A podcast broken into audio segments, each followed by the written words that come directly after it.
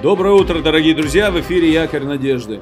Когда я слышу истории о проявлении милости, и когда я вспоминаю о Божьей милости ко мне, меня всегда это очень радует и трогает до слез. Мы увидели вчера, что Бог явил свою милость к Ниневе, и это просто здорово. Но что же дальше?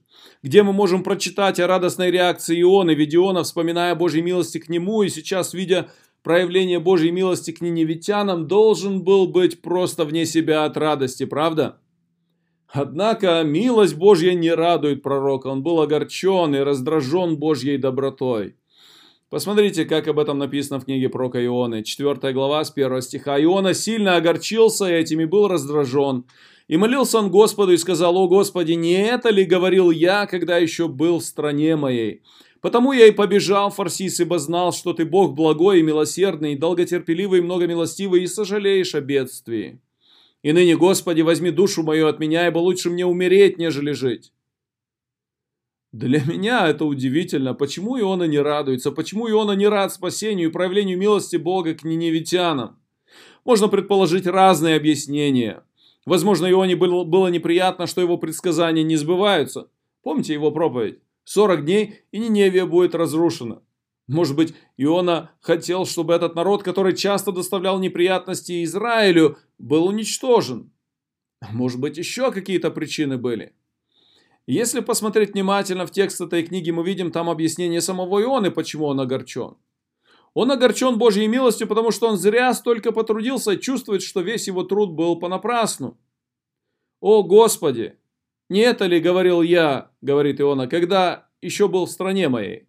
Потому и побежал Фарсис, ибо знал, что ты Бог благой и милосердный, долготерпеливый, многомилостивый и сожалеешь о бедствии. Другими словами, Иона говорит, я знал, что так и будет.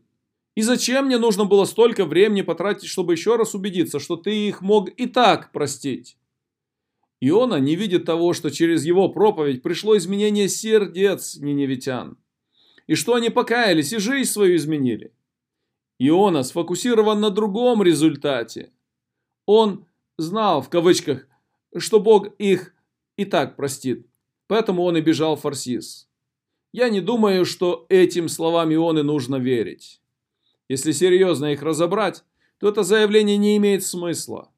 Жалко, что Иона не видит того, что в результате его служения под действием Святого Духа пришло изменение сердец и поведения ниневитян. И в этом случае Иона оказался Божьим сотрудником.